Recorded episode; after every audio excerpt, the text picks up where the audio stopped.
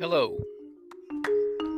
Catfish Kenny here, the first ever since I've been podcasting on Anchor.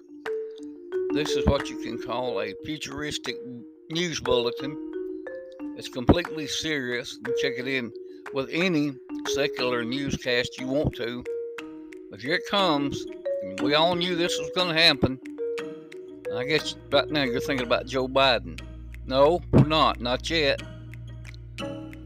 Possibly in the year 2022, the nation of China is going to deliver what writers and producers are talking about a great announcement that's going to affect the entire world or the economic world. The reason being, China has grew to be a world power. And when they do this, they're going to put electronic money instead of the paper money in China.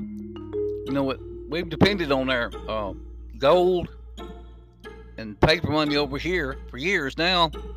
I wonder what's going to happen with electronic money.